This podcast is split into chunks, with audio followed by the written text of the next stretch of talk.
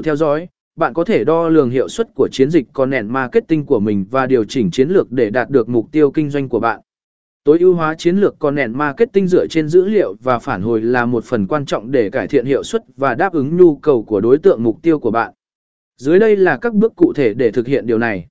Một thu thập dữ liệu. Sử dụng các công cụ phân tích như Google Analytics để thu thập dữ liệu về lưu lượng truy cập, tương tác và chuyển đổi trên trang web của bạn. Sử dụng các công cụ quản lý